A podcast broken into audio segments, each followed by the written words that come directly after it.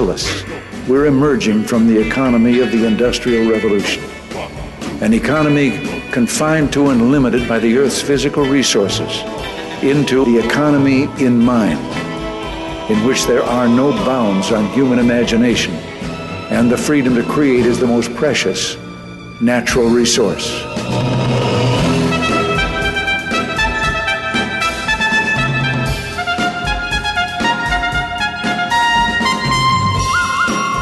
Welcome to the Soul of Enterprise, Business in the Knowledge Economy, sponsored by Sage, energizing business builders around the world through the imagination of our people and the power of technology.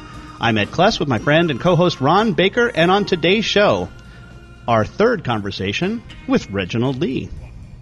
Ron, how's it going? Very good, Ed. Thrilled to be here in Cleveland. Go, go, go Cleveland! Yes, right. we're, we're here at the what were we, do? the Nine Center. Yeah. It's the IX Center uh, here here in Cleveland, and we're we're having a, a, a great time doing some sessions here. Uh, This is Absolutely. just happenstance that we all came together for this, and we figured when we have a mind like Reginald Lee around, we're going to take advantage of it. And since you were smart enough to add him to the VeraSage roster, we don't have to pay him. It's great. I know. Yeah. We, we roped him in. I love it. Do you see how this works now, Reginald? This is okay. And Reginald is, I, is is what I like to call a recidivist guest. This is your. you keep coming back, right? I feel like Alec Baldwin. You know? That's right. That's right. And we're we're we're so happy to have you here. But uh, let, let's first go around the room and talk about what we are doing here at the Ohio Society meeting. Uh, you guys have done more than one of these. I'm just doing this particular one here in Cleveland, but you guys are doing sessions at multiple of these. And Reginald, what do you what have you been talking about? It's really been a fun time uh, talking a little bit about strategic cost transformation, basically what we'd been talking about on, over the last couple shows. And so what I'm finding as I go to different shows, I'm getting a larger and larger audience of people who are interested in these concepts. So it's been a lot of fun. Um, I think what was a lot more fun about this one was last time there was a cost accounting or managerial accounting guy who spoke after me. We've been going back and forth at each other for you know, a couple decades now, and he introduced himself. But and he sat through my session, and I had no idea he was there, right? So I'm thinking, okay, so he's going to be behind me this time, and he wasn't. One of his counterparts was behind me, so I figured, okay, let me. Uh, Minions. We get minion. Is he was he a minion? uh, yeah, minionist maybe, but he's he's a really nice guy, No, you know. fine, yeah, he's a really nice guy. Um, and so I figured though I'd take the uh, time to bash accounting a little bit harder. And so I pulled out a few slides that uh, I actually felt so bad that I bashed it so hard. I said, "Hey, you know, Doug, I'm sorry, but this is a part of the show, you know." but uh, yeah, I got a really good reception, which is pretty cool. Getting them thinking. Yeah, You get got them thinking. Absolutely, absolutely. A lot of heads nodding, um, a lot of conversation afterwards. So I thought that was pretty cool. Yeah, I mean that's what we shoot for. Ron and I, from a leading indicator perspective, are are conversations happening even without you after the session? Right, right. That's right? a good if point. They're, if they're talking with each other, we like to think it's about us. So, you know, maybe it's not, but that's, that's And, and using your vocabulary, yes. Yes, right? Your absolutely. words and your phraseology and all Right. that. Yep. Well, what I found out uh, from the uh, show in Cincinnati was a former colleague of mine sat sat through a couple sessions, and he was telling me, "Yeah, you know, you got mind share. You've got a part of his mind that uh, he's not paying for, which is pretty cool because he kept referring to my stuff. So I thought that was that was pretty decent. Yeah. Yeah. So, Reginald, this is unfair, but you wrote this book, Strategic Cost Transformation, which is the title of the profession, Mm-hmm. or, or the title of your book. I'm sorry. Can you give us a quick summary of what your session was about? I mean, what were the main points? Yeah. So the first idea is this: um, when we the objective is to make money. We all have worked with firms where folks are saying, you know, I'm profitable, but I don't have any money. I can't make payroll or whatever, right? So we start with that premise and we jump directly into Goldratt and say the, the objective or the goal should be to make money. I know uh, goals and objectives from your session. I thought that was really cool, by the way. Oh, thank you. Um, and so we, we focus on making money. And then when I say, you know, and I walk them through how accounting doesn't allow them to see and make money. And so what I do then is I introduce them to this notion of strategic cost transformation where we're transforming how we think about cost in organization. And so we, you know, I introduce the idea of cash and non-cash costs, for example. And then I walk them through how accounting's focused on cash cost, I mean non-cash costs. And that kind of, you know, you could see their heads nodding. And then I started explaining business issues that lead to um, poor cash management. You know, for example, uh, doing things from an efficiency perspective and how efficiency doesn't drive cash down. Um, in, in fact, there are certain situations where you can actually increase your uh, your cash out as a result of being more efficient. For instance, paying more taxes with, with higher margins and such.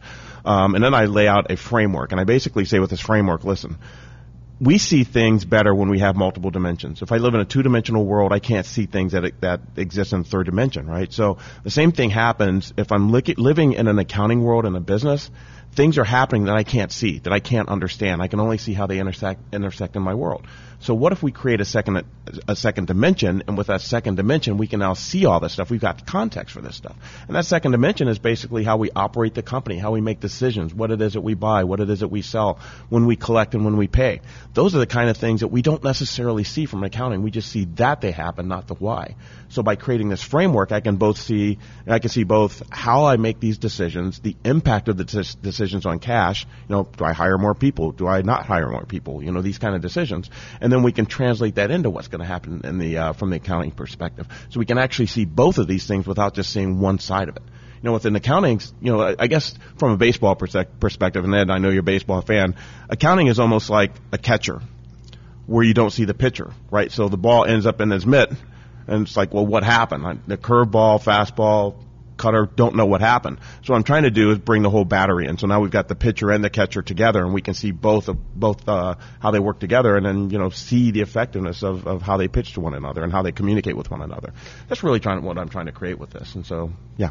And, and I think I asked you this this last time, but I think it bears repeating. What is the difference between your t- cash versus non-cash cost and cash basis versus accrual accounting? I think there's a distinction there, right? Yeah. So my stuff is not accounting at all. And so my thought is when it comes to cash, cash is a function of what we receive and what we spend. That's it. So we receive things based on what it is that we sold primarily. So we sell something and the people pay us. And so that's when the cash comes in. Cash goes out primarily because we're paying for something generally that we bought, except for taxes, right? But in other cases, we're obligated to pay something because we bought it. And so my focus is on helping people understand the decisions and the business environment that affects cash in and cash out from accounting perspective, and, and, and another factor with this is this. There's a time element, a time element that's very important. For example, um, and I may have mentioned this before, if I wake up in the morning and I got $20, I give $15 to the kids, I now have five. I go teach at the university. They don't pay me anything, so I end up with ten dollars at the end of the day, or they pay me ten dollars, and I end up with fifteen dollars at the end of the day, right? So in that day, I can see all the cash transactions, and I know at the end of the day how much money I'm going to have. I can even project the next day, right? If I start with ten dollars today and I'm going to make ten dollars, I know that I'm going to have that ten uh, that twenty dollars. Now the function is how much am I going to spend giving money to the kids, right? But with accounting, it doesn't work that way, right? Especially when I'm calculating my margins. For example, when you start thinking about revenue recognition, you know, I can sell you something today, Ed, and say, hey, you know what? I know you're tight on cash. Drive a Honda. You mentioned that. Why don't you just pay me next month, right? And then that could be something that I paid for, let's say, two months ago, and it's been sitting on my shelf waiting for me to sell it.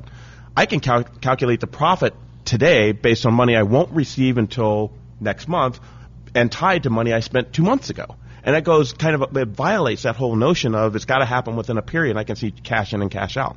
And so what I, what I try to do is help people understand there's a purpose for the accruals that you mentioned, that's for reporting. But I think what my beef with the managerial accounting folks is that they believe managerial accounting is for the reporting and the cost accounting is, I mean, uh, managerial accounting is for decision making and cost accounting is actually for reporting. I'm saying no, managerial accounting isn't really any good for business it doesn't need to be there. Replace it with understanding what's going on in your business, what we buy, how we consume it, what we create, what we pay for it, when we choose to pay for it, how we negotiate what we're paying for. All those things are going to affect what ends up being thrown into accounting for them to report. So let's focus on those kind of things. They lead what's going to happen in the back end from um, uh, from accounting perspective. Yep. and Brian, what, you, what, have you been talking about here? I did value pricing, implementing you know value pricing, and uh, warned everybody that what I'm about to tell you is about to be blown up with the subscription business model. But we got into offering options and I showed them some examples and we talked through change requests, asked them a lot of questions. What's really interesting about it is you can, you can start with theory and then show them practice or you can show them practice and then back up to the theory and I did the latter this morning, and that was quite effective, actually. Yeah, you said you threw up options first, yep. right? And then said, "What got, what do you got about this? What yep. questions? What do you, you think about, about this? What would happen if you did this with your customers?" And that generated, and some people in the room were already doing it; they've mm-hmm. experimented with it, and it generated a great discussion. Yeah. Yeah, the, the, one of the complaints I hear about the options lately is, well, we don't want to be a car wash. Um, uh, first of all, I'm like, well, why not? right? Yeah. What's wrong? What's wrong with getting your car washed? why not? But we don't want to be perceived as just you know uh, being all about this gold, silver, bronze. And I said right. it's not. It's not about that. It's about really crafting choices that are important to the customer. Right. Right. Right. And that they, that's something that they may select from or not, and that's okay. You know, we want we want to be constantly giving them choice, and that feeds into my session today, right, which is my consulting theory and practice stuff that we've talked about on the show, where I say, look, I, my role as a consultant, and I, this, I, I use this as my intent statement when I do an engagement. My intention is to help you make the best possible decision. That's my intention and I'm going to ask you lots of questions, and it's mostly because I'm trying to help you make the best possible decision. Sure. And you've got to give me the information about this decision so that I can help you do that. I'm I'm good at asking questions, and I'm perhaps good at aggregating all of the different possibilities and then giving you the choices. But you've got to give me the information. You know your business well, much more than mine, right. than I do. So what I have to do is is help you make that best possible decision. And what I find is operating from that standpoint as a consultant is wholly different from how most consulting operations are, which is we're coming in to give you the answers and we will tell you what to do, right? And as Peter Block said, and we mentioned this on the show, it's very it's very colonial actually, right? This is this is what you will very German. This is what you will learn. we will have training. and you will enjoy it. I love it. So, but this has been uh, so. I'm only doing this one. You guys are doing have done this at two other cities. Two other shows, Dayton and, and Cincinnati. Cincinnati, and then we'll be in Columbus next week. Okay, cool. And have what have you noticed different about the audiences? Have they, have they been a little bit different? I mean, it's all Ohio, but. Uh, this one's bigger. I think this is the biggest show out of all of them so far, and uh, the uh, level of questions I get are about the same, though. Yeah, so so similar groups. Yep, all right. I would say so. What about you? So, from our perspective, it's really kind of interesting because you see the, the different personalities in Ohio. So, Dayton's somewhat of a renegade group, and so there's my session was a little bit more lively. Uh, Cincinnati's always more reserved in every element of being Cincinnati. Uh, so a lot of the folks uh, they'll sit back and they'll listen. They'll give you good uh, good grades or good evaluations, but they don't say anything, so you never know where, where you really sit. Like a British audience. There you go. Exactly. Yeah. Exactly. That I, I I can't think of Cincinnati like that, but the, the, the audience, yeah, Cincinnati's got its own personality that's mm-hmm. kind of weird, but well, not weird because I'm from Cincinnati. I don't want people bombing my house or anything, but um, you know, really good people down there. But uh, Cleveland has a lot of energy, and I think Columbus has a lot of energy as well. Uh, just based on the stuff that I talk about, I think most of my interaction last year was in Columbus, but I had uh, some good interaction here uh, today as well. Yeah. Yeah, I, I, thought it was a pretty good crowd. They were all engaged with, with me. This is the one and only one. I, I don't want to tell tales of school, but more engaged than the folks in Virginia yesterday that I had. They just, just weren't seemed to be as, as these these guys were much more into it. Same talk. No, slightly different, but okay. still, uh, it, it, just just you could tell that they were mostly people at the previous one were like, "I'm here for the CPE, thank you very oh, much." Oh yeah, uh, yeah. I think that's just the nature of how the, the, the conference evolved over time. But eh, nothing bad. There was some really good people there. Don't sure. get me wrong, but. So. so Ed, you talked about this consultant. You gave the definition that Block gave, and then you talk about surrogate managers. And I would love for you to explain the difference between those two functions or roles. Yep, I think that'd be great. But let's do it after our break. I want to remind you that you can get a hold of Ron or me by sending an email to asktsoe at verasage.com. Of course, the website is the soul of enterprise where you can get show notes as well as previews to upcoming shows. But right now, a word from our sponsor. Become our friend on Facebook. Post your thoughts about our shows and network on our timeline. Visit facebook.com forward slash voice America. Sage provides accountants with compliance, reporting, and analytic solutions to do more for their clients. These solutions include education programs such as the Sage Accountants Network Client Advisory Service Program. This program delivers the tools to create, package, price, market, and deliver additional services to clients, increasing your profitability and delivering more value to your clients. Let Sage help you grow your business by visiting sageaccountantsnetwork.com. Have you ever read a book that changed your life? I sure have. Have you ever listened to an advertisement for a book so many times that you question the existence of God? Me too. Hello, I'm Greg Kite. I recorded the advertisement for Ron and Ed's book, The Soul of Enterprise Dialogues on blah, blah, blah, whatever. And four years later, we're all tired of it, especially me.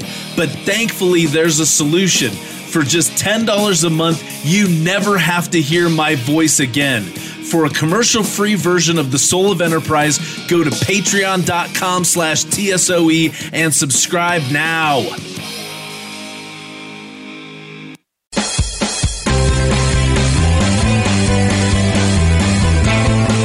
You are tuned into The Soul of Enterprise with Ron Baker and Ed Kless. To find out more about our show, visit us on the web at thesoulofenterprise.com. You can also chat with us on Twitter using hashtag AskTSOE. Now, back to The Soul of Enterprise. All right, well, welcome back, everybody. We're here live from Cleveland Accounting Conference for the Ohio Society of CPAs. I'm here with Reginald Smith, who's been on the show twice before. Reginald Smith. What the hell are you? Uh, sorry, about? Reginald player. Lee. Reginald Lee. Thank you. Reggie- sorry, Reggie Smith. Wow, Yeah. I've upgraded you. sorry, Reginald Lee. Wow, and I wrote the forward to your book. You think I'd know your name? Uh, and Ed Kless, of course, and we've all done uh, session today. And Ed, I, we sat through your session, and you were talking about from compliance to consulting. And you gave the definition of a consultant that Peter Block uses. And then you talk about surrogate manager.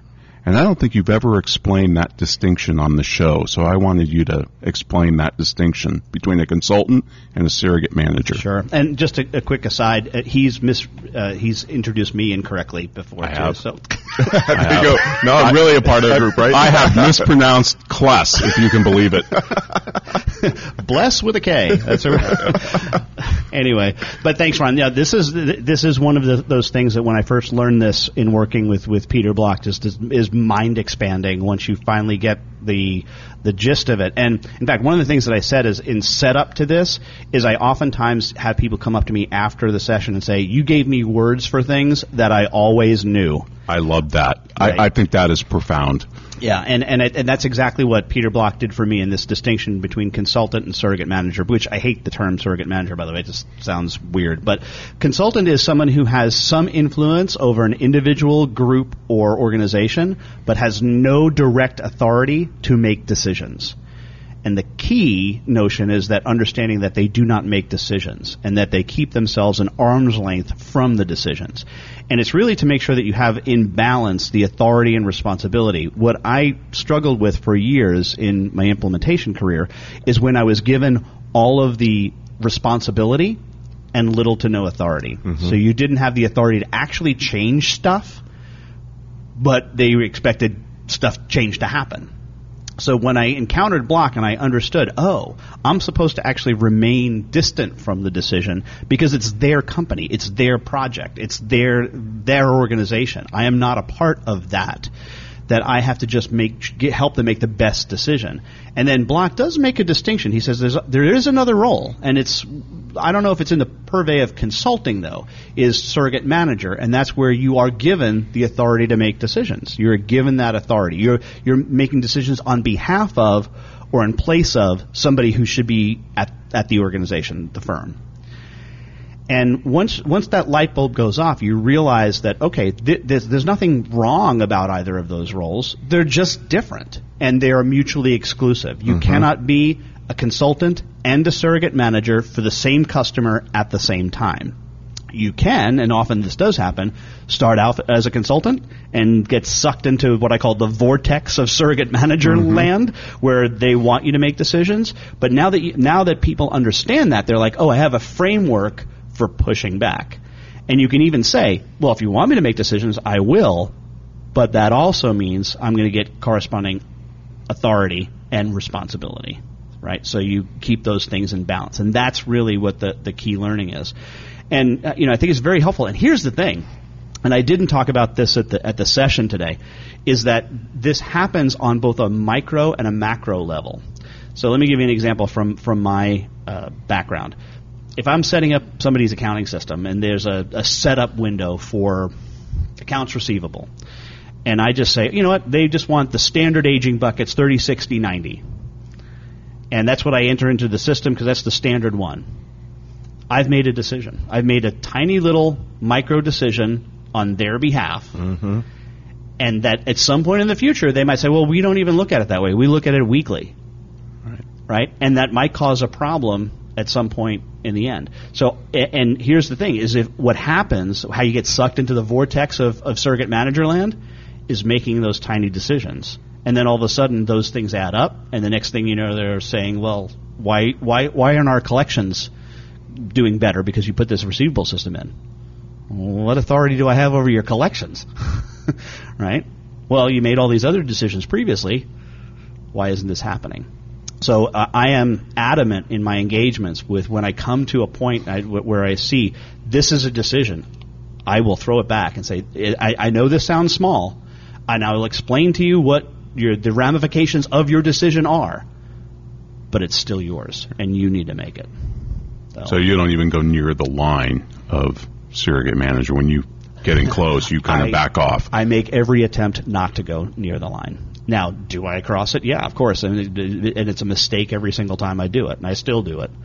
But I, my awareness of it has helped me fine tune it so that I can avoid it more more often than not. I think what was happening before I had the words for it is that I was sucked into it, and I didn't really know why.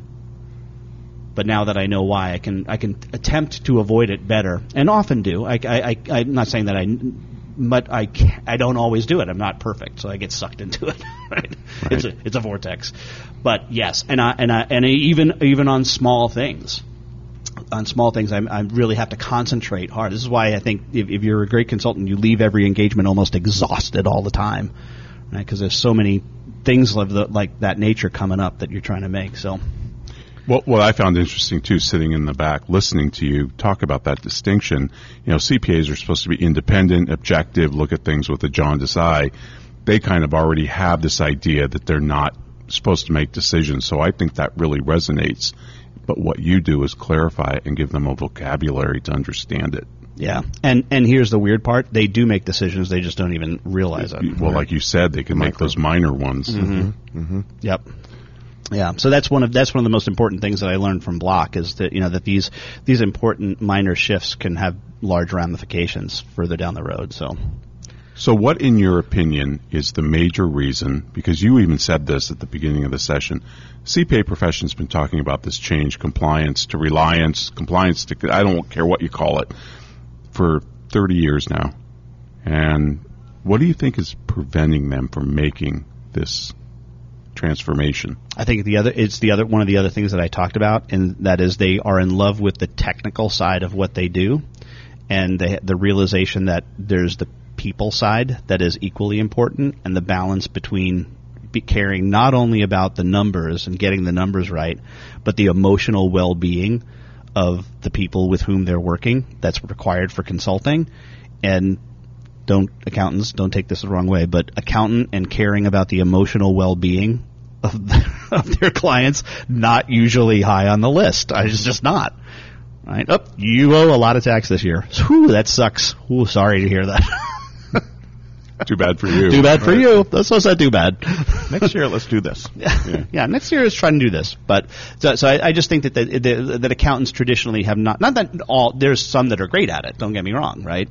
Sure. But there are there are there are far many many accountants who are just so in love with the technical aspect of what they do that they've just honed their technical skills and really haven't elevated their people skills. So I think that's what's I think that's what's holding. I could be wrong. but My, my wrong. theory, and, and, and it doesn't contradict yours, I just think it's adds to it, is that we are better with providing answers than answering questions or asking questions. Mm-hmm. yeah, yeah, that, that those are in alignment for sure. Yeah, we don't like to because if we ask a question, we feel stupid. We're supposed to have the answers. We're the pros, mm-hmm.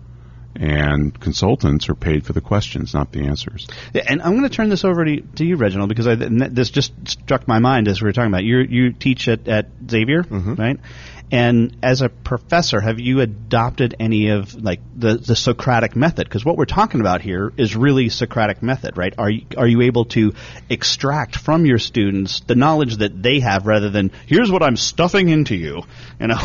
you know, and I, I think that that's that, that's kind of a great skill to have as a as a professor. It really is. Um, I think each school has its own personalities. I think certain schools are better at that than others. Mm. Um, at Xavier, I think depending, I teach operations, and it's a core course, meaning everyone's got to take it.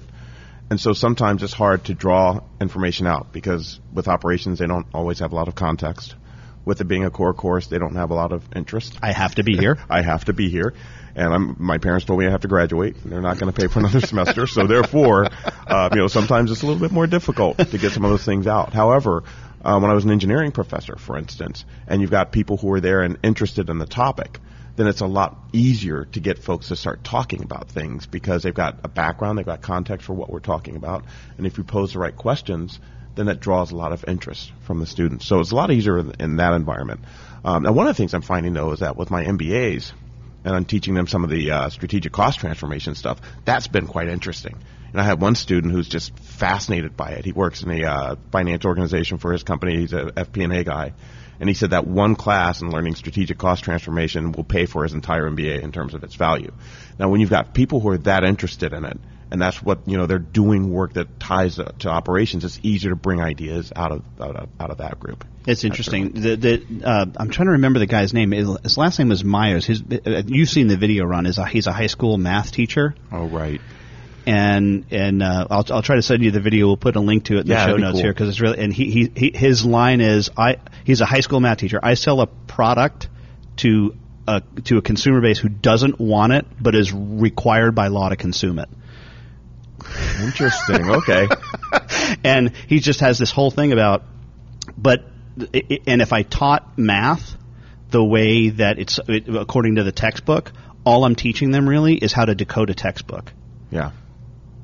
And you can pass he, he actually demonstrates how you could pass the entire unit of uh, in this case if it was a physics textbook that he was showing not knowing the math at all just knowing how to decode a textbook Right.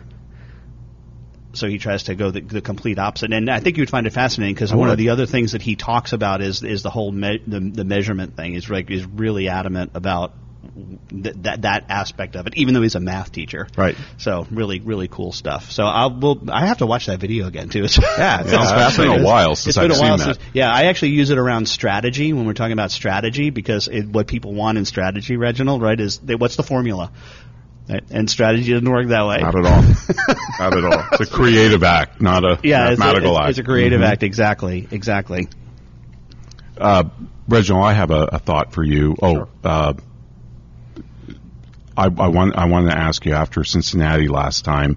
I went to Indian uh, University of Indianapolis, and I gave a talk. I presented some of your material, just in you know broad broad overview. Sure. And I had a couple students come up to me afterwards. Actually, several students come up to me, and I want to share with you after this break their reaction. But folks, we'd like to remind you in the meantime, if you want to get a hold of Better Eye, send us an email to asktsoe at verasage.com. And now we want to hear from our sponsors.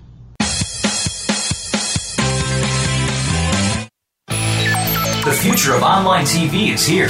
View exclusive content from your favorite talk radio hosts and new programs that you can't see anywhere else. Visit VoiceAmerica.tv today. Sage provides accountants with compliance, reporting, and analytic solutions to do more for their clients.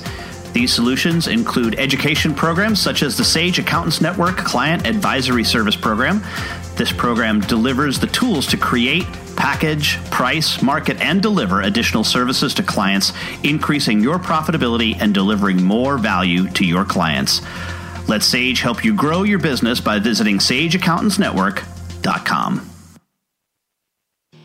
Have you ever listened to an online radio show that changed your life? I'm required to say that I have. Have you ever stopped listening to an online radio show because the commercials were mind numbingly repetitive? Of course you haven't, because you're here right now. Look, you don't have to listen to me anymore. There's a commercial free version of this show, and it only costs $10 a month. And for $15 a month, you get no commercials plus bonus content. Go to patreon.com slash TSOE, subscribe now, and be free. You're worth it. From the boardroom to you, Voice America Business Network.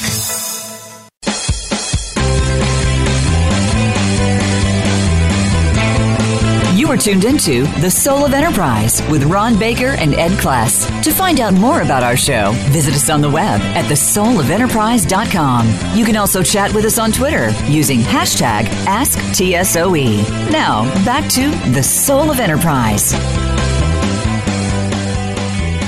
Welcome back, everybody. We're here live from the Ohio uh, Conference, the Ohio, Ohio Society of CPAs in Cleveland. I'm here with Ed Kless and Reginald Lee, not Smith.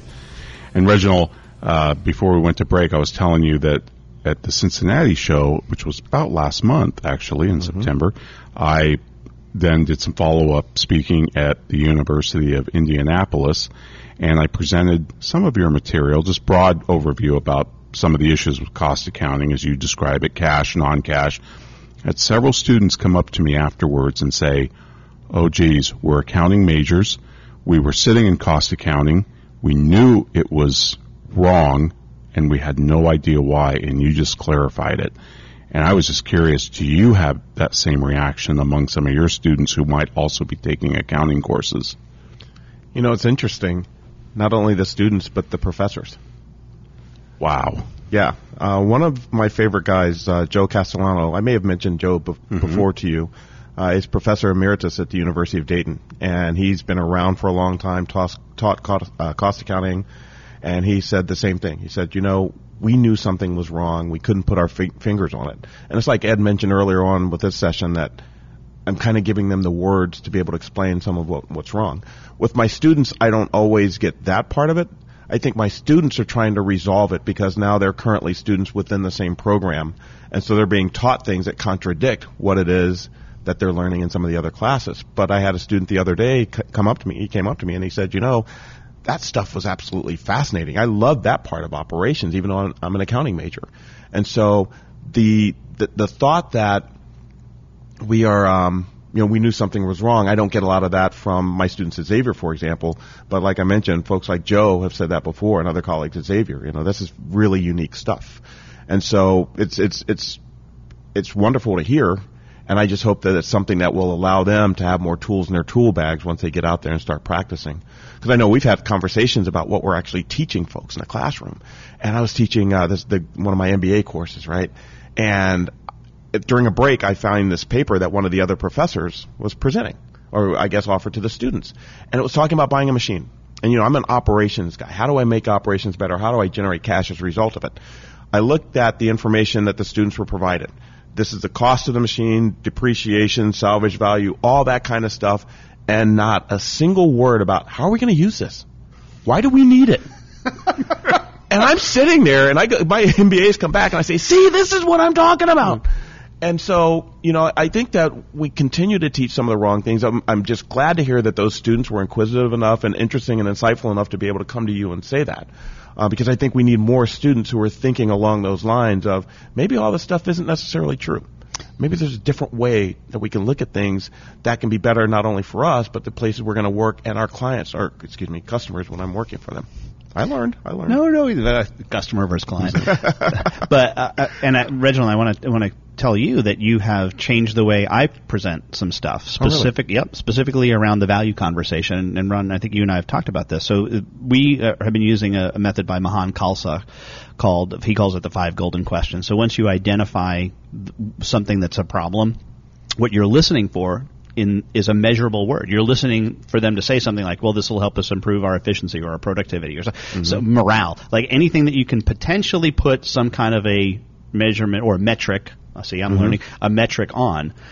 And the the first question you'd ask, well, how do you go about measuring this now? What is it now? What's the value of the difference? And then over time, and those are the five five golden questions. Mm-hmm. So, but I've added a sixth, which is cash or non-cash. Yeah right? Because I, it, it, I because I want them to begin to think in those terms. Because yeah, we can go through this whole thing, but if you're because previously this is what I got, and I always dismissed this until I had the language from you, right? Which was, well, I'm going to pay my people anyway. Because it was it was a non cash cost, right? Right, right. it was mm-hmm. cash. I'm going to pay my people anyway. So what? You're going to save Betty Sue four hours? I don't care. I pay her anyway. Right, right. well, I think another thing where this becomes important is when cash and non-cash contradict one another. And so mm. I hmm. usually go into conversations, especially with leaders, and ask them, What's more important to you, profit or money? Because if they're driving profit and I say, okay, so we're going to make decisions that are going to improve profit, but it may put you in a cash poorer situation. Is that okay with you? And if they answer yes, then we understand in the hierarchy of importance what we're going to focus on. If the objective is, you know, they often often say, well, well, both. Yeah, but it doesn't work that way because here are some decisions. For example, uh, you know, of a situation. For example, I was talking to uh, someone earlier about a company that wanted to increase their efficiency, and so I said, well, are you sure you want to do that? Is that going to change the revenue coming in? No, the market is what it is. Prices are the same. Okay. Are you going to fire anybody? No.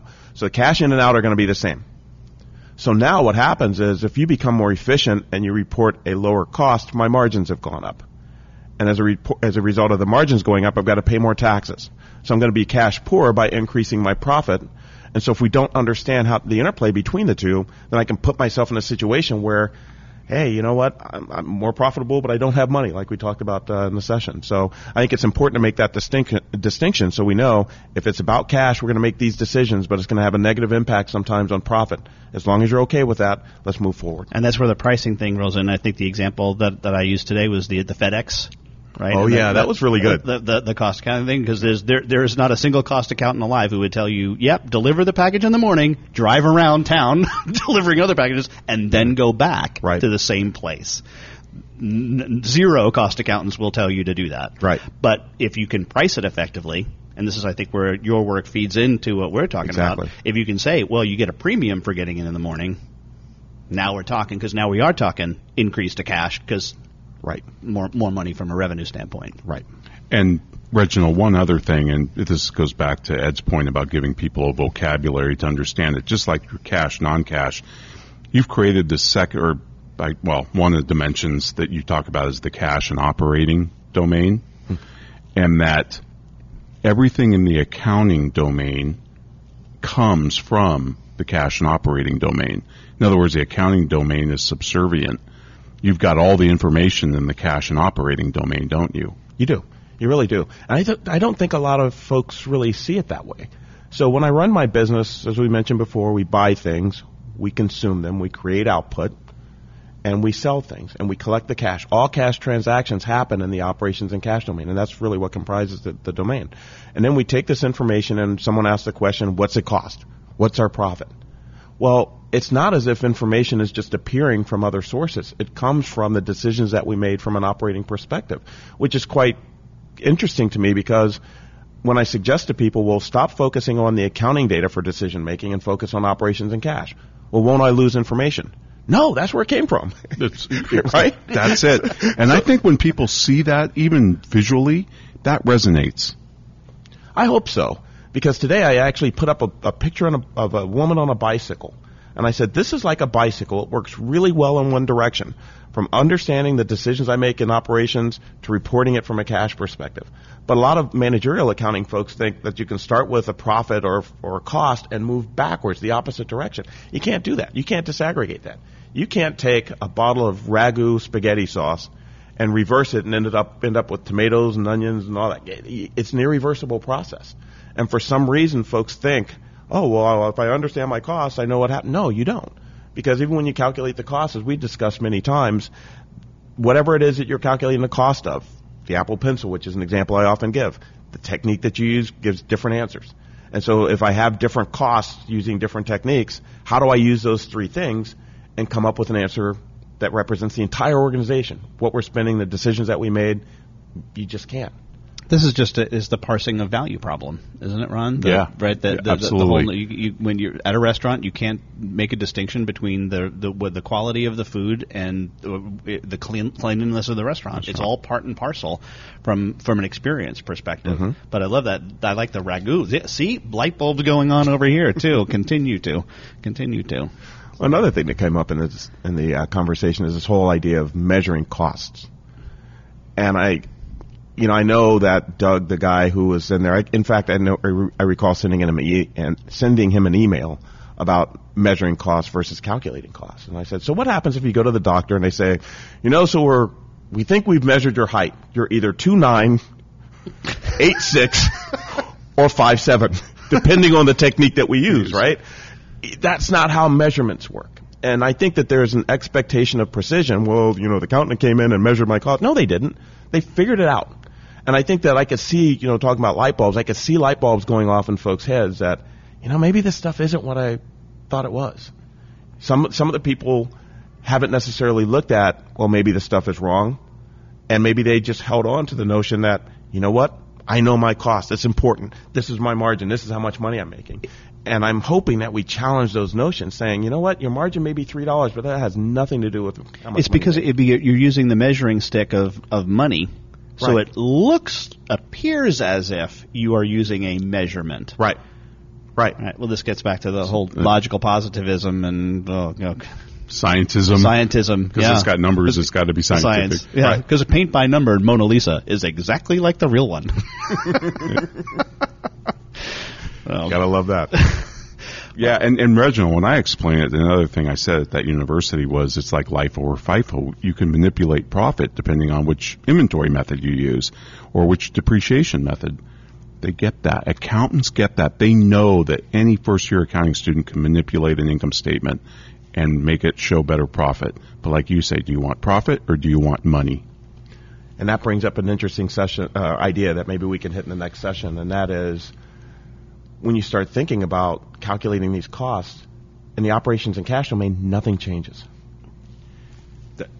that was a light bulb for me from your book. Those two mo- domains and, and the vocabulary around it, and how the accounting domain is subservient to the cash and operating domain. Right. Yes, and let's talk about that in our next se- session. But want to remind you that you can talk to Ron or me by sending an email to asktsoe. Big reminder about the Patreon site, patreon.com slash TSOE, where you can listen to the show without commercial interruption and as well as bonus episodes. But right now, a word from our sponsor and my employer, Sage. Follow us on Twitter at VoiceAmericaTRN. Get the lowdown on guests, new shows, and your favorites. That's VoiceAmericaTRN. Sage provides accountants with compliance, reporting, and analytic solutions to do more for their clients.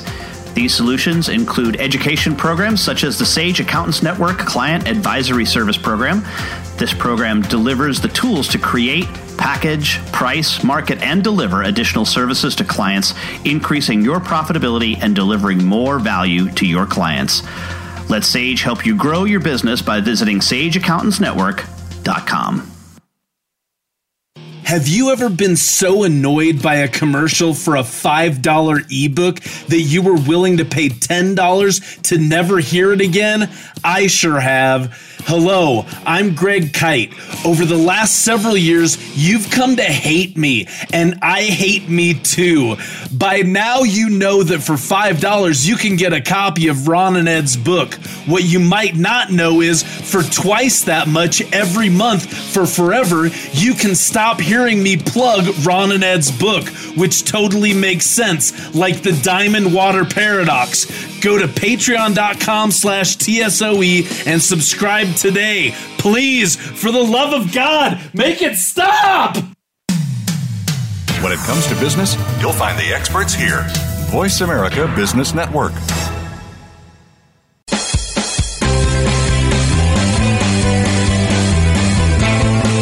You are tuned into The Soul of Enterprise with Ron Baker and Ed Kless. To find out more about our show, visit us on the web at thesoulofenterprise.com. You can also chat with us on Twitter using hashtag AskTSOE. Now, back to The Soul of Enterprise.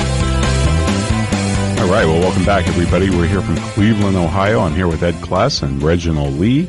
And Reginald, I wanted to ask you I know in addition to being a professor, you also do consulting on your st- strategic cost transformation. Mm-hmm. How is that being received by company leadership when you go into a company and explain this? It's really interesting. It depends on the type of company and what their problems are. And so I find it's fairly bimodal. I've got a group of companies that are leading edge. So they're looking for the next idea. And so when they're looking for the next idea, they look into tools like the ones I'm developing to try to figure out if they can gain a competitive advantage from that. So as a result, you've got a group of people who are curious, and that curiosity doesn't always lead to action.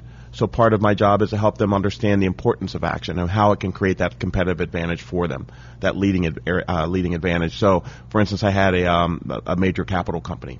And for those guys, it was primarily about how can we look at our numbers differently than anyone else for our porf- portfolio uh, clients so that we can handle them better, generate gre- uh, greater cash, and we can generate gre- uh, greater cash returns. So companies like that are sometimes a little bit more skeptical. It's a positive skepticism because that's just how they operate. You know, I had one company that would go to academic they would look for uh, new ideas and academic uh, presentations, for example. Just to, you know, they know that nobody else is listening to that crap other than you know some of the other academics. Uh, but their thought is, hey, maybe we can get something out of this. So you know, it's, it's, there's a healthy skepticism in those groups. The other groups are those that are basically about to fail, and they've gone through the accounting stuff. We've lowered our costs. We've done all this stuff. Help. And so with that group, you have immediate buy-in. We tried everything else. You came recommended. What do we do? And so I generally have less voiced skepticism in those environments because people are worried about losing their jobs. And so in that case, it's pretty much let's get to action right away. And so really kind of the, uh, the, um, surrogate manager, it, that becomes an option in many cases I've got to avoid. And that's, that's, it's great to learn that, that, that terminology because they're not, they don't know what to do. And so in those cases, it provides them with a way of looking at things like, wow, we haven't seen that before. I had a, a, a COO who was a CPA, and we are sitting in his office one night, and he said, how did I miss this? And I said, well, you're looking right, and the answers are coming from the left, or the issues are coming from the left. I said, so what we need to do is make sure that you have a complete purview of what it is that you're dealing with. And I said, that's that's generally what happened. And so he's very thankful. We still interacted to, uh, today, but I think um, you know, in many cases it's very well received. Now there's a group in the middle that I'm trying to go after, and those those groups in the middle are f- fairly challenging because in that case the skepticism is you know we've always done it that way or we don't need to change, and so sometimes I just decide you know what I don't need to try to change you. You know, if you come about this in a way that okay, you come after you, you know re- you reach out and say, hey, you know, I find this interesting. That's cool, but I, I find that I'm not trying to change people because it's you know like pushing a spaghetti noodle uphill. You know, cooked spaghetti, wet spaghetti noodle uphill. It just doesn't work that way. Yeah, I don't think we can change people. What's that famous uh, yeah. quote, Ed? Oh, um, oh! If you don't like change, you're going to like irrelevance. No, no. Uh, Edwin Friedman's. oh, oh, right, right, right, right. The colossal misunderstanding of our time is the assumption that insight will work with people who are unmotivated to oh, change. Yeah. mm-hmm. It's my favorite line. And, and, Reginald, just on that, you, you put your money where your mouth is. You kind of have a world class guarantee with your consulting work that if they don't make more money, they pay what it's worth. Well, actually, not even that, um, which I like. I tell them that if I don't make them money, then they can I'll return their fees. Right. And so it's interesting that actually started this whole process, believe it or not. So that was a value proposition I offered back in the 80s, and I realized, okay, if I've got to make them more money, I've got to make sure I've got the tools to be able to see what's causing them to not make money, and I need to be able to recommend things. So I realized those tools were not effective, and so I had to design new tools to help me understand what's going on within the organization. How are you spending money? Why are you making these decisions? What is, what's the impact of the decisions? And being able to explain it to them very clearly so that they can look at it and say, ah, now I see it. That was actually the genesis of it. So it almost started with that value proposition. Oh wow! Okay. Yeah, Ron, it's, it is like the, the he made the transformation of looking at profit holistically, like we talked about, right? And right. not on, not only the customer's profit, but your profit as well. You've got to, you've got to look at, at it outside as a whole. Yep. Right. Because right? if your customers go out of business, there's no business for Reginald. Right. Exactly. exactly. Right. And, and, Reginald, one more thing. I when sure. I when I talk about your stuff and present it, especially to a room full of accountants, I say, look, don't get upset about cost accounting being destroyed here. I said we didn't invent it. Engineers invented it it's only appropriate that an engineer is leading us out of it. Well, let's hope so. Because there's, I think, you know, I grew up in Dayton, Ohio. We had six GM divisions. We had Mead World Headquarters. We had NCR World Headquarters. We had more engineers per capita than any other major city in the United States. Now it's all gone. And when I see the decisions that are made, and a lot of it tied to cost accounting, you know, we were talking about make, make versus buy today, and I said, you're comparing apples and oranges. You're comparing a non-cash cost with make to a cash cost with buy and saying it's cheaper. Let's get rid of all these people. Let's cut down this community. Let's just eliminate all these jobs. And so I'm hoping that we can get to the point where we start understanding this stuff and make better decisions as leaders. So you don't blame just say foreign trade or foreign competition. You blame some of this cost accounting perspective as oh, well. Absolutely. Absolutely. You know, when you start thinking about this stuff, what what goes into the model what's the what's the scope of the model that you're looking at? What are the decisions that you're making? Because if you're looking at this and saying, well, it's cheaper in China, what's the scope of that? Because when you start thinking about having to go over there, build plants, move leadership, establish a new infrastructure, establish new relationships, find new suppliers, and then move back, you're telling me that it was cheaper to do all that stuff from a cash perspective than to just stay here? I find that hard to believe. You know, That, So- that's like it's cheaper to make a million cars than a hundred thousand because of the economies of scale and how the metrics work, right? But Right. how can that be true? You're buying a million engines, not a hundred thousand. Well, it's funny you ask that because I've been asking that same question for 20 years. And that question is, if it's cheaper to make a million than a hundred thousand, give me one example where I'm spending less money making a million than when I make a hundred thousand. Just one. One. And I've spoken to CEOs around the world and asked them that question, and I've not gotten a single response to it. Oh, but the cost goes lower. All these oh buts, you know. Oh, but the cost per unit goes. Oh, but but. But we can only this sell 50,000. Exactly. Yeah. Exactly. So I, I, you know, I just that that that concerns me when I saw, when I see these communities like mine growing up being destroyed. I look at the decisions that managers are making. It cost us this; they can do it for X, or you know, it, uh, trying to figure out our cost and what goes into our cost. And you know what? It, T- Tom Johnson a, does a great job when he talks in uh, Profit Beyond Measure about the, the results and the means. I teach this in my class that if we focus on the means, the results are going to be there. But he talks and does a, does a great job at saying, you know, but if we start with the results, look at the infrastructure that we create. And that's what GM did. We had this huge infrastructure driven towards make as much um, as much product as we can. If we, you know, inventory be damned, and doing all these things that leads to just really highly ineffective and unproductive ways of doing business. And you come to a point where you have to say, this isn't sustainable. So what happens? We cut jobs, we cut plants, we cut product lines, we cut names. You know, no Pontiac anymore, no Oldsmobile anymore. Somewhere you got to get to the point where it's this, this, this, these decisions are causing this to happen. What I find fascinating about this is even if you're only partially correct about the diagnosis of this, it's an incredible damnation of accounting education and just college education, business education. We need to fix this. We do need to fix it. Great stuff. All right. Ron, what do we got coming up next week? We are going to do Rory Sutherland, Ed. Uh, At we've been- long last, At we've long been last. threatening this. The interview is already in the can, so you know it's not like he's not going to show for the third time. It's going to be okay. Right. But we will finally release it to you, our our audience at the Soul of Enterprise. We're really looking forward to that. It's a great conversation. Unfortunately, I'm going to have to edit it down from an hour and 40 minutes to an hour. So if you re- want the whole thing, you got to become a Patreon Patreon. sponsor. Yep. All right. All right. I'll see you in 167 hours.